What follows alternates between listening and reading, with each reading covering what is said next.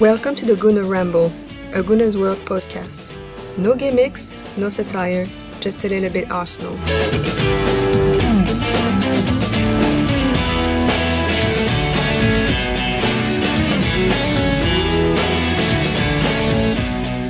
Hello, good evening, and welcome once again to the Gooner Ramble with your host Jizza. On tonight's show, I'm joined by uh, Callum and Leody, and uh, a special guest from Arsenal America. We've got uh, the Canad- the Calgary Gooner, Rick Breese. Good evening, Rick. Good evening. How are you? Not too bad. Nice of you to join us. Um, Thank you very much for inviting me. no, no problem. How you doing, Callum?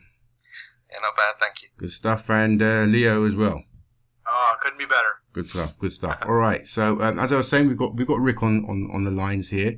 Um, you are an active member of uh, Arsenal America, uh, with a, quite a big following all across uh, uh, North America and Canada. Um, can you tell us the, the, the origins of, of Arsenal America and uh, what you're all about, basically?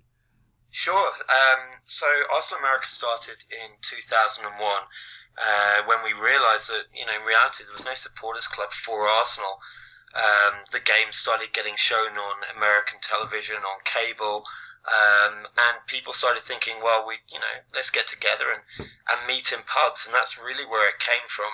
So it was a kind of a, a community that grew from an online soccer forum called bigsoccer.com, and that community grew uh, from our founders Rick Liebling and Andrew Layden into Arsenal America, um, which by kind of the mid 2000s had a good one and a half, two and a half thousand paying members who were just you know really passionate about you know talking about Arsenal, looking at Arsenal, um, and it ended up with in 2006 2007 we were sending 30 to 40 people every game to uh, to the ground Right. Okay. Um, uh, Leo, you're you're over there in, in, in the US. Um, um, w- have you? Uh, what, what are, are you familiar with any of the some uh, the Arsenal supporters groups in, in your in your area of America? I am, and I've bumped into a few of them here and there, just going out to uh, catch games or matches in the pub. Um, I kind of live in an area that's disconnected from any urban center. You know, it takes me probably 45 minutes to an hour to drive to to Cleveland. I live, you know, quite a bit outside of it, so I have never joined officially, but I am aware and familiar with what they've done, and I know that they've been in. I think Cleveland's one of the uh, the younger chapters, but they've been in Columbus, which is about 100 miles south of me, for quite a while now. And uh, actually went down there probably five or six years ago to catch an FA Cup match that wasn't on TV except for pay per view. And uh, that was actually the closest club I could find, or uh, pub I could find to go watch the game. So I drove all the way down there on a Saturday morning just to watch the Arsenal, and ran into probably a half a dozen so or so people that were up at 10 a.m. in the pub drinking, watching football. Mm-hmm. it was a great weekend. Yeah. I have to say, I didn't realise. you- This sounds kind of. This is going to sound very silly, but I didn't realise you had pubs in America. we I Yeah, thought I thought it was lot of just. I thought it was sport, sports bars, and that that was it. Well, you know, there are a, a lot of them are sports bars, and a lot of them are, you know, you're kind of like your bars, like you know, you we get TGI Fridays in London, etc. So it's kind of those kind of takeoffs. But there are a lot of neighbourhood pubs as well. Um, I mean, we we've got some really great ones like Chicago, the Globe, um, in Philadelphia, um, in New York, the Blind Pig, The Blind Pig's a famous um, one, isn't it? and in? Calgary we've got the Pig and Duke. Mhm. Um, a lot of pigs there. That's quite interesting. Yeah. but uh, there's actually like a lot of neighboured pubs, and you know, to be honest with them, a, a lot of them are owned by sort of expats and stuff, and Yeah. you know, they're all football fans, and so, and so that's really where the pubs are around is the Mm-hmm. is the expat community. Sure. And what do you do? How do you go about trying to bring in new members that are probably not as near to um, Arsenal supporter groups? You know, they, they don't have as e- uh, easy access or or amenable access to to Arsenal supporter groups. How do you kind of keep them in the loop? So a lot of it's done by social media. Um, we have uh, Twitter accounts, Arsenal America, um, and then each branch has a Twitter account. Each branch has an email. Um, each branch has a has a Facebook community page as well. Um, so a, a lot of it's done by that, and then also on Arsenal.com. and this has really helped us. Um, and I, I'd like to give a bit of a shout out to Kevin Mooney, Mhm. who is the uh, one of the American editors on Arsenal.com. He's been absolutely fantastic in giving a lot of coverage to the branches um, and making sure that each branch is represented with the pub that people go to, with their Twitter account, with their Facebook account. If you go to arsenal.com slash USA, you'll see all the Arsenal America branches listed, and then the Canadian ones underneath that as well. Mhm. Um, and it's uh, it, it's really good how Arsenal have kind of realised that there is a lot of support in America. Um, it's one of the biggest uh, sort of fan bases that are growing right now, and yeah, it's a young community of soccer fans. I say soccer with a big lump in my throat, obviously, but um, you know, it's um, it's really growing. The MLS here, David Beckham coming over, that that was a big help. It really was, um, and Thierry really, Henry. it's, it's growing. Mhm. And Thierry Henry also coming over to MLS. Robbie Well, exactly. Yeah, I mean, and there's a lot of players, and, and Henri's actually been really good with Arsenal groups as well. I think he's he's taken his time out now. I think six or seven occasions he's met Arsenal groups where wherever New York Red Bulls have played, he, he's come and sort of signed stuff, posed with the flag. Mhm. He's spent time in bars with us. You know, uh, he's been great in promoting Arsenal America. Um, as has Danny Karbassiyoon, who is Right. the only American to ever actually score for Arsenal. That's right. Man Uh, City, wasn't it, or some? Man? City in Yeah. the League Cup. Yeah. Yeah, that's right. He does the soccer without limits. Is that right? That's correct. Mhm. Yeah. Yeah, Yeah. and uh, and Danny Danny's actually the um, honourable president of Arsenal America, Mhm. um, and he came out to a couple of events in 2008 when we brought the replica FA Cup over, um, and we toured that across America. Mhm. Um, and you know, we, we had sort of five, six hundred people at various events across the states. We did thirteen different states in, in two weeks, and people were great. And I think the club really realised how much of a fan base we you know we have here. Mhm. Um, and I don't think it's just America. I think football's going everywhere. You look at Vietnam over the tour, and you, you Yeah. know that kid that ran after the bus For I mean, miles, yeah. exactly, exactly. Um, so, um, in terms of um, getting tickets for for your uh, members who want to come over to, to England to to watch the game, what's what's how do you go about that? So, because we're an official supporters group, the club give us an allocation, which is absolutely fantastic. Um, so, as long as people apply ten weeks before the game, which are the club's the club's regulations, and they're a fully paid up member of Arsenal America, um, then we can ask for tickets for them. Now, obviously, for the bigger games, Chelsea, Man U, um, Tottenham, Scum, um, Mm. you know, a few others, it, it's a lot harder to get Yeah. tickets for those. But generally, we're able to. Um, and with the sort of the new reorganisation of Arsenal America, um, you know, we're bringing in some away tickets, and we're able to get some tickets for some of the Champions League away games for people, um, which has it's been great. A lot of our members are very appreciative of Mhm. it, and and to be honest with you, a lot of the supporters clubs in England are helping us because they realise that the you know people here just want to go and see a game. They don't want to buy a fatal. They don't want to buy you know pay three hundred pounds over a ticket face Yeah. value. Yeah. So you know the supporters clubs have been great in helping us as well. Cool. Uh, do these um these I suppose is it a part of a member pack that they get or whatever? I mean, does it does that include accommodation? I mean, do they just pay, are they paying for the ticket and then they have to make their own way, or is there some sort of like a traveling club or something? Uh, how does So, that so what out? we do, we do a road trip each year um, where we kind of take 30 people to a specific two games that we set up with Arsenal. Mm. Um, and in that time, we do a, a tour of the stadium. Um, we, we usually try and get in a five-a-side game against either the, the Hertfordshire Gooners. Mhm. Um, we're going to try and set up one with the Dover Gooners this year, um, who are you know very good friends to us. Um, and then we try and do sort of a tour of a curry house, a fish and chip place, Mhm. put in an away game as well. You know, do, do it properly uh, Yeah. and do a proper kind of like group package. Mhm. But on all the other games, it, it unfortunately because people fly from all over the states, Mm. trying to get people together in terms of the timing of flights is quite difficult. So we usually arrange just for them to show up, um, go do get their tickets, and then uh, there's some personal friends of mine from you know who sit with uh, me and my old season tickets, Mhm. um, and who've helped get us tickets as well. So they go to the Eaglet pub. Um, maybe down the Arsenal Tavern, Yeah. um, and then the Woodbine afterwards. So you know, we, we tell them where to go, Good. people who to meet up with, so they get a real kind of match day experience. Great stuff. Great stuff. Okay, so is, is there any uh, other bits of uh, information that you want to impart? Um, Well, uh, one of the things I really wanted to say was I'm sure sort of everyone here has heard about the Gooner on the road. yeah, Um, you know, Peter Anderson has been fantastic, you know, trying to find out if he can see a live game for the whole season somewhere around the world. Mhm. Um, and the guys, you know, all around America have really taken to this. There's been a lot of money raised for charity. Um, and I think it's uh, it's been really good and it's shown that sort of Arsenal fans all over the world, you know, can come together. Um, this Sunday in the uh, the Man U game, um, Peter's going to be in the old ship in uh, in OC, which is Orange County near Los Angeles.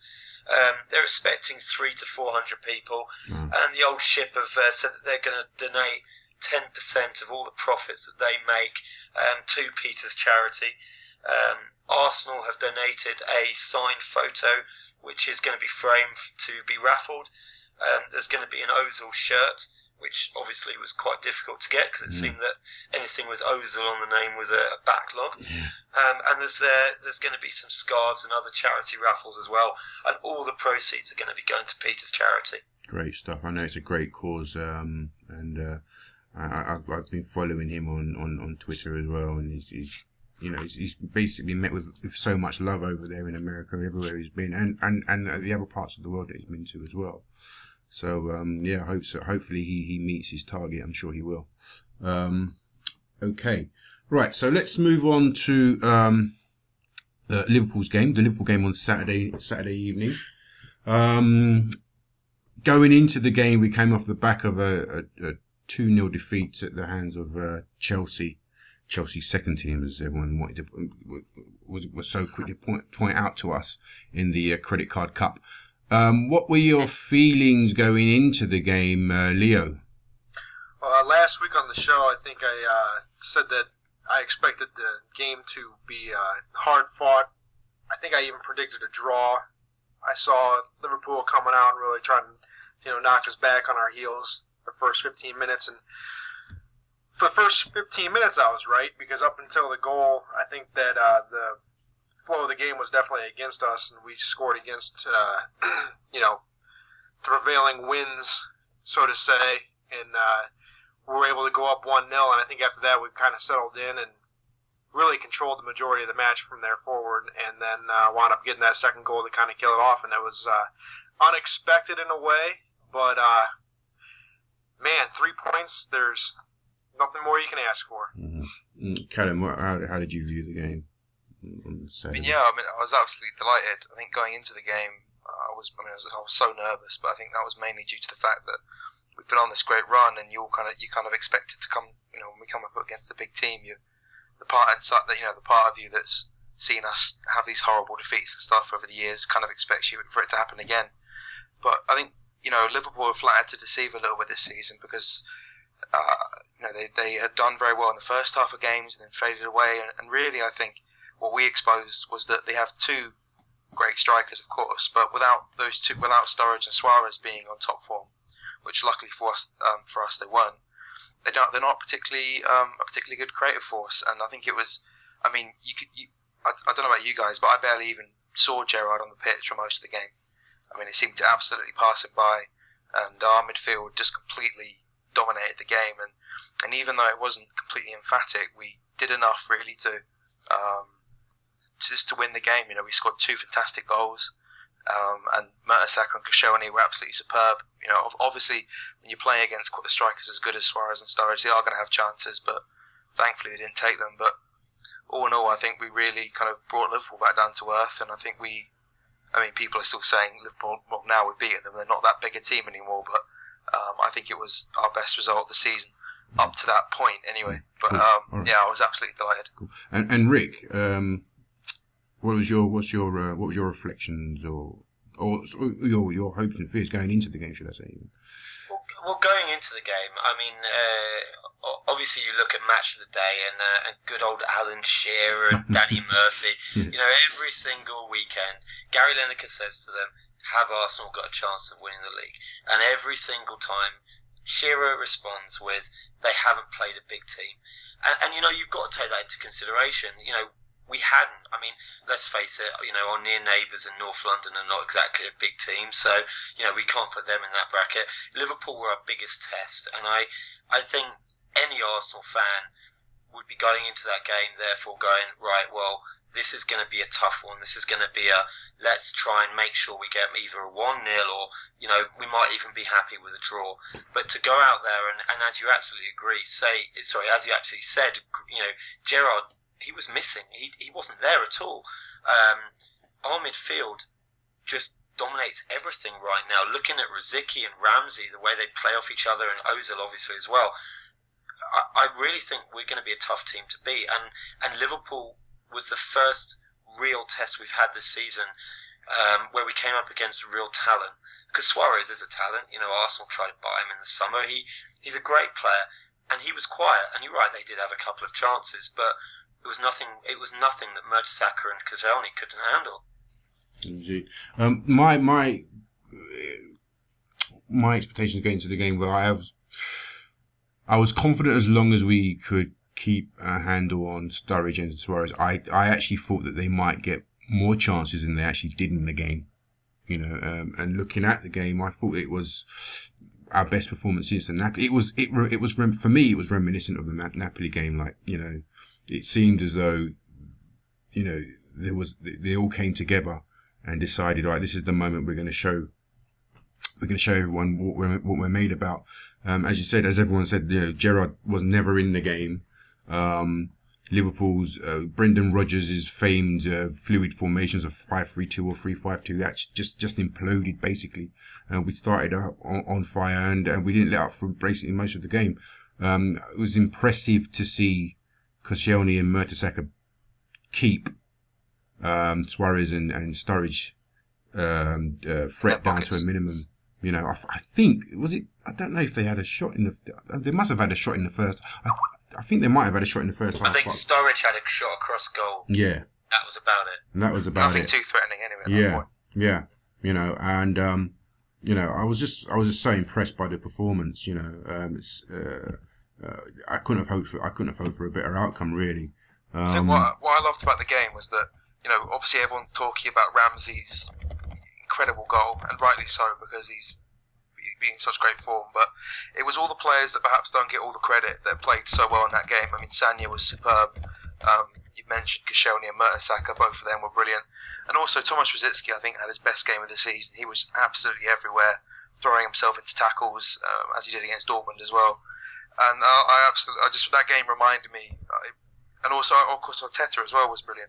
Um, but that game reminded me of why I absolutely love Rosicky because he is whilst we love Özil for playing that kind of languid, floaty style across the pitch, and he looks so calm and effortless, I still love seeing Rosicky drive at a defence, and get stuck into these tackles. And I mean, was, everyone on the pitch played brilliantly that day. It was it was absolutely superb.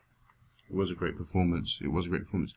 Okay, so um, to be honest, I can't even remember much about Saturday's performance because I'm so I'm still so charged uh, with uh, what what we saw last night.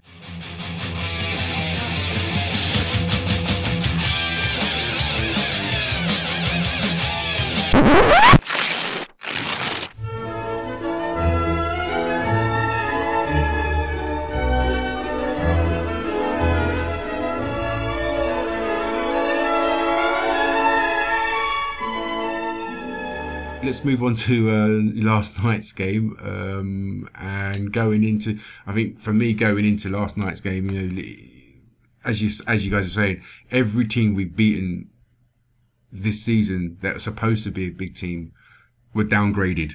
You know, um, Napoli before we met them were a were a big team. They had um, you know Callahan and Higuain who we failed to get, and so on and so forth. Tottenham with the 110 million they spent. Once once we'd beaten them, they were downgraded. Going into the Dortmund game, um, you know, we were pretty much outsiders, especially after you know what they you know, how they they smashed and grabbed us um, in in the first game. So going into last night's game, I was I was quietly I was quietly cautious. I saw I saw odds on Betfred for uh, four to one for a, an away victory, and I did think about putting some money on it because I was I did think that we we, we stood a chance. Um, And first half, I was sitting on the seat of my pants. You know, I was running the seat of my pants. The the, the defense we, we rocked, we creaked, but we never we were never quite breached. Um, I think I, saw, I remember one occasion, uh, uh, Szczesny getting down low to his his right to palm away a, a, header from a set piece or something like that. Um, and it seemed like we were sort of playing some sort of rope a dope style in the first half. We were sort of like trying to absorb as much pressure as we could, and then I was waiting for the moment that, that, that we'd attack, but I don't think we actually set up a proper attack in the first half. We didn't uh, have one shot, no. Until I don't think until Ramsey's header, we didn't have a shot. Yeah, exactly. So, um, how did you how did you view the first half, Cal? I mean, you... I mean, I remember when it was nil nil at half time. A lot of people were saying we played awful, blah blah blah blah blah. But I think what we did really well was, I mean, as opposed to the Liverpool game where we knew we were the better side and we kind of exerted that dominance throughout the match. We went into this game knowing that if we tried to, I mean, the Arsenal of old, I think, would have just tried to play like we always do, and if it doesn't work, we'll get caught out and we'll lose, and so be it. But we went into that game, you know, really with a plan to stop Dortmund playing. And even though we didn't create any chances, I was very pleased with the way that we nullified Dortmund. I mean, oh, you can't stop them from having chances because they're such a great team, but they certainly didn't create an awful lot and you could see Lewandowski getting more frustrated as the game went on. Um, so that first half, I actually wasn't too worried about because I thought we did a great defensive performance, and in the second half, you know, the game would open up.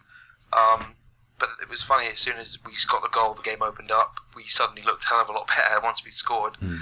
Um, but then after we scored, we just shut it down again. It was it was. Um, I mean, we, we rode our luck, no doubt. You know, on another day, Arteta could have seen red, but mm. I think we, you know, we came away from the, the first game feeling like we didn't deserve to lose.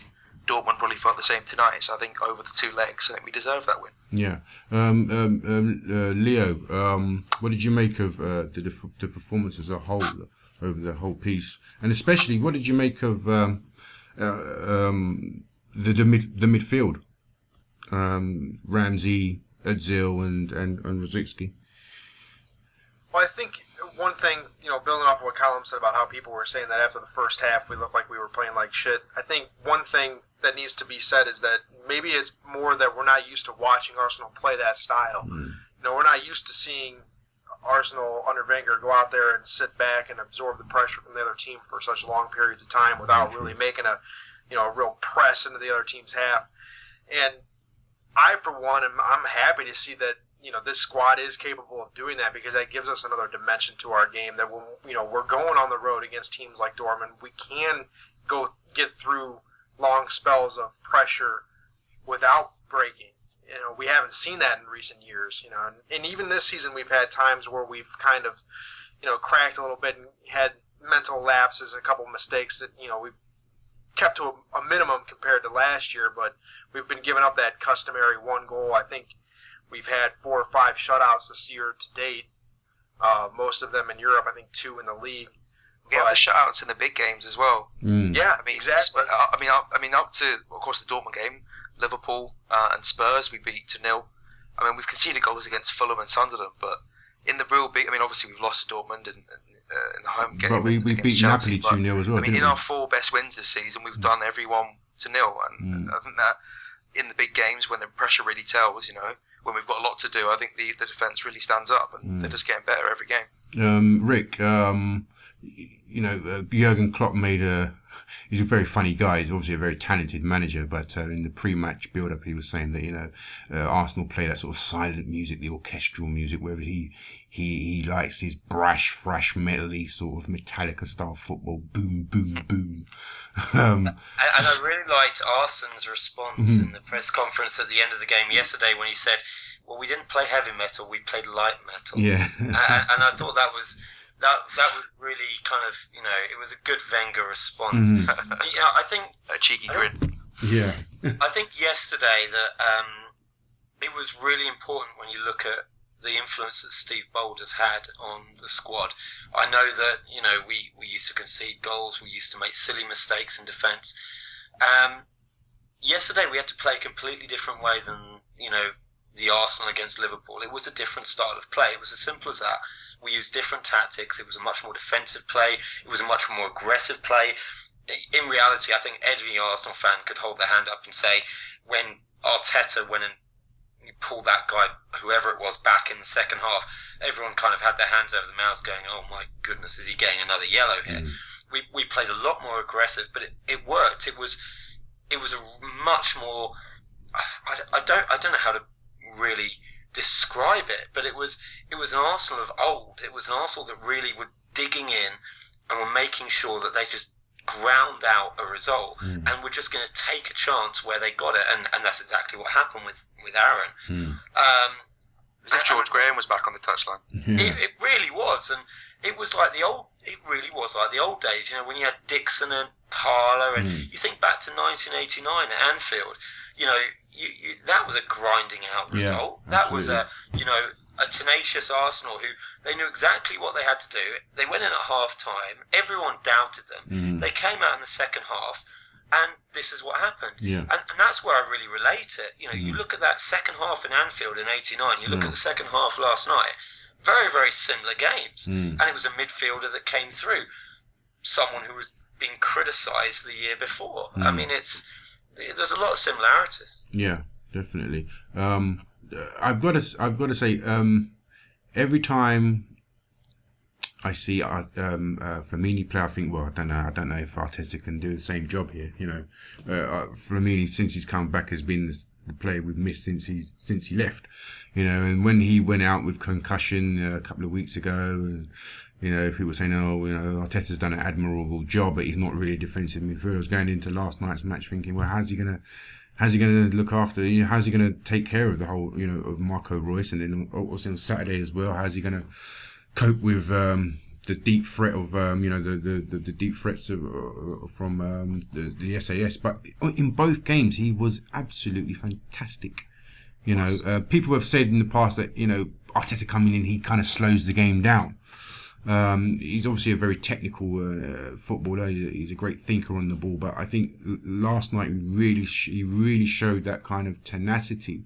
Um, it, it was almost Mark Van Bommelish for me, in terms of how he really he really kind of towed the line between what was legal and what was you know Yeah. bordering on illegal. And I wonder if he wasn't the captain, would he have got away with so many, you know, fouls? Because I mean, he really was putting his foot in and, and whatnot at crucial moments. Whereas in the past, we wouldn't have had somebody, you know, in the last five years, we wouldn't have had anybody in there doing doing what he did. I mean, obviously everyone knows that Song didn't like being the, the defensive midfielder that he was earmarked to do, and oh, Diaby is, a, you know, he doesn't follow instruction anyway. Um, you know, so having Arteta in there last night and just watching the way he played, um, I was, I, I was, I was, I was just, you know, I was in, I was in, I was in awe of his performance because, like I say, you know, one minute you're watching Flamini and he, you think, oh, well, you know, I don't know how Arteta's going to get back, and then you see Arteta and you're thinking, well, it's a great problem to have having both It of them yeah. there. They bring different qualities to the to, to proceedings. But We, um, we have such a, an amount of phenomenal midfielders right now, and I, I, I think it's really great because a lot of people talk about Arsenal's squad depth, and, and you look at our midfield. We we probably have seven or eight midfielders who most teams in the Premiership would love to take. mm, Uh, you know, remember we've still got Walcott, we've still got um, uh, Oxlade Chamberlain, mm, uh, and where do you fit Podolski in as Yeah. well?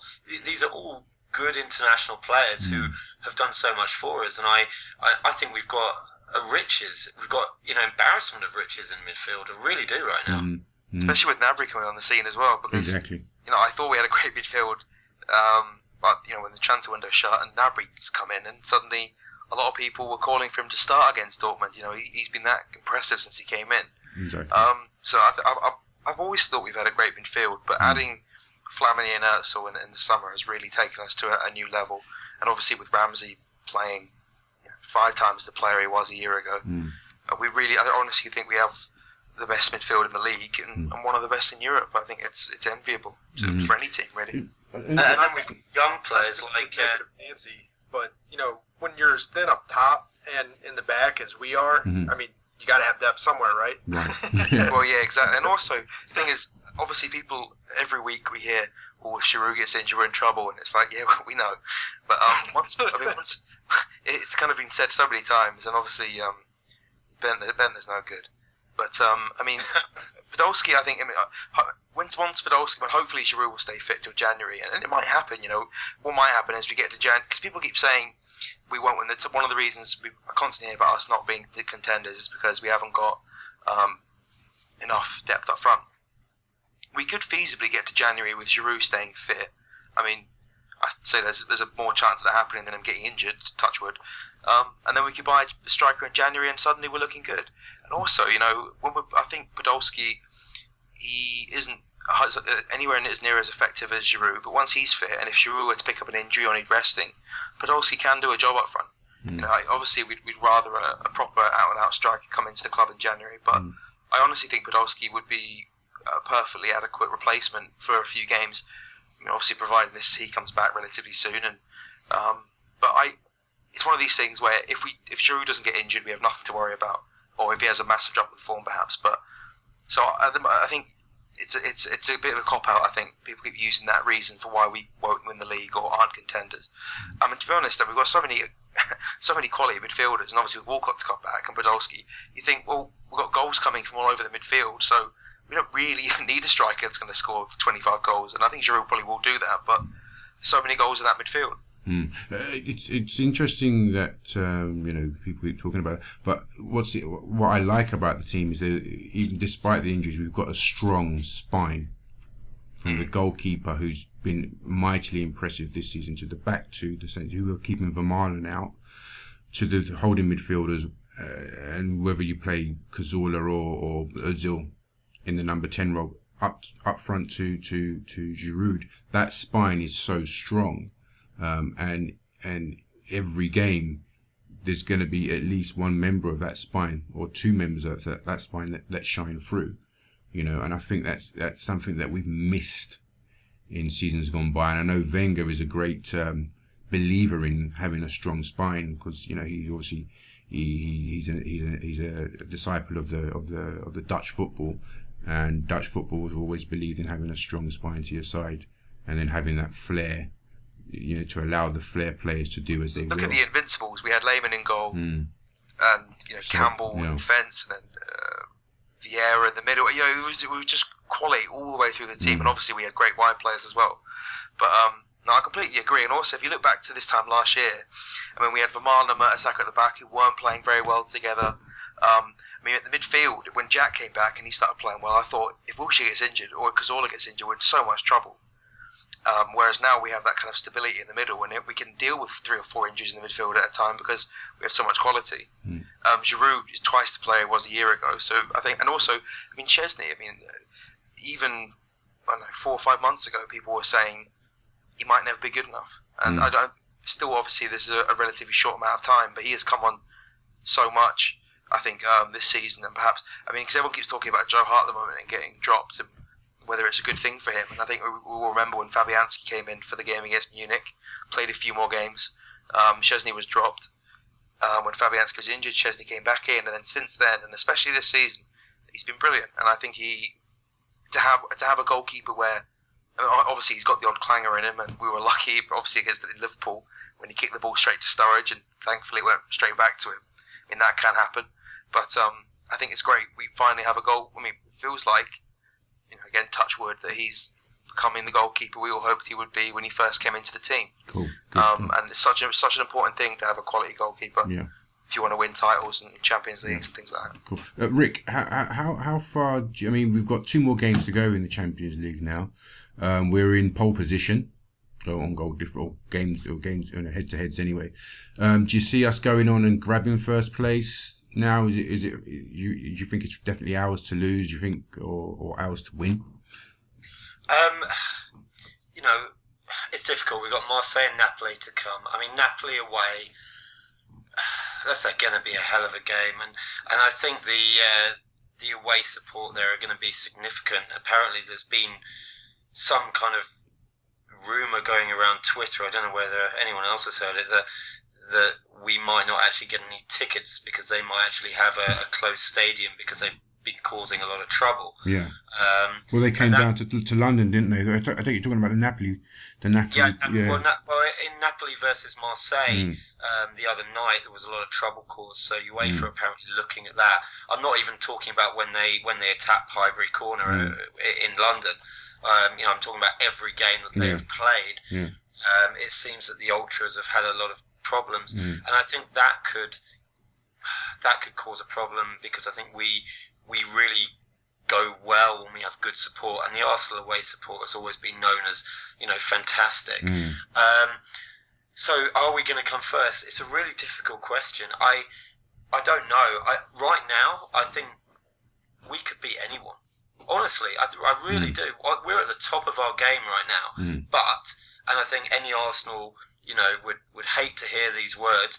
We have that, that wonderful thing calling, you know, an international break coming up Mm. and year after the year we we get injuries from those international breaks and as we've spoken about we don't have that depth of squad so if we get an injury that's picked up what happens then um, but right now if you told me we're playing Napoli you know on Saturday and then Marseille on Wednesday I'd say we we we'd come top of the Champions League mm. easily Leo, quickly, how do you see the the, the, the, the, the group panning out?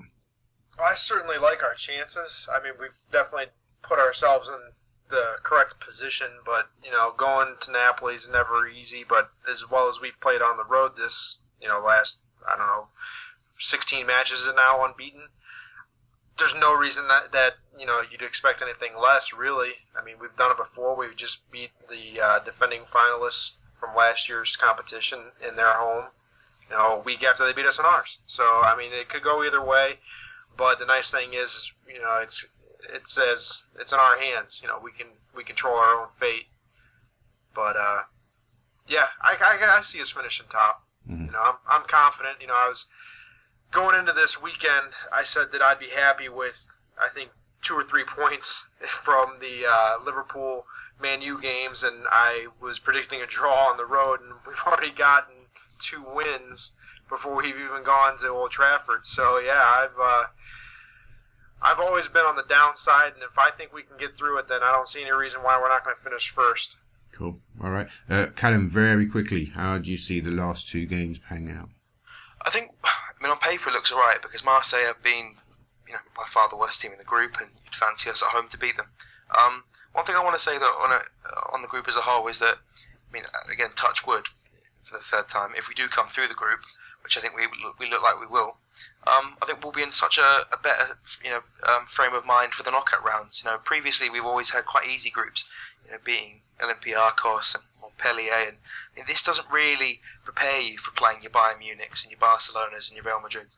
But you know, if whoever if we get through and whoever we're drawn with in the next round, when we've beaten Napoli comfortable at our place and we've gone to Dortmund and we've won, we've won. So I think this will this if we can qualify from this group, especially if we finish top, it will set us in such a good stead for whatever comes next in the Champions League. So, mm.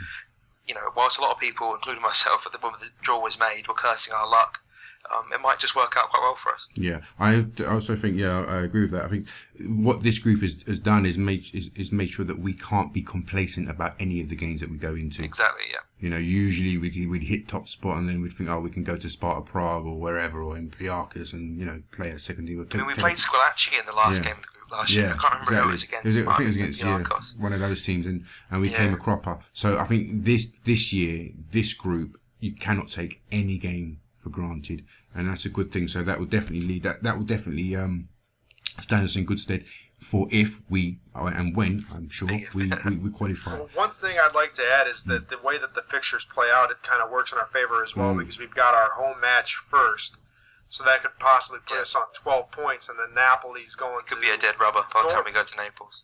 exactly. Yeah. So Mm. Let's just hope Dortmund don't win, isn't that? If we beat Marseille and Dortmund fail to win, we're through. Is that not the case? It is yeah, Yeah. Yeah. And then we can just throw on Bendtner in, in Napoli and see what happens. Yeah.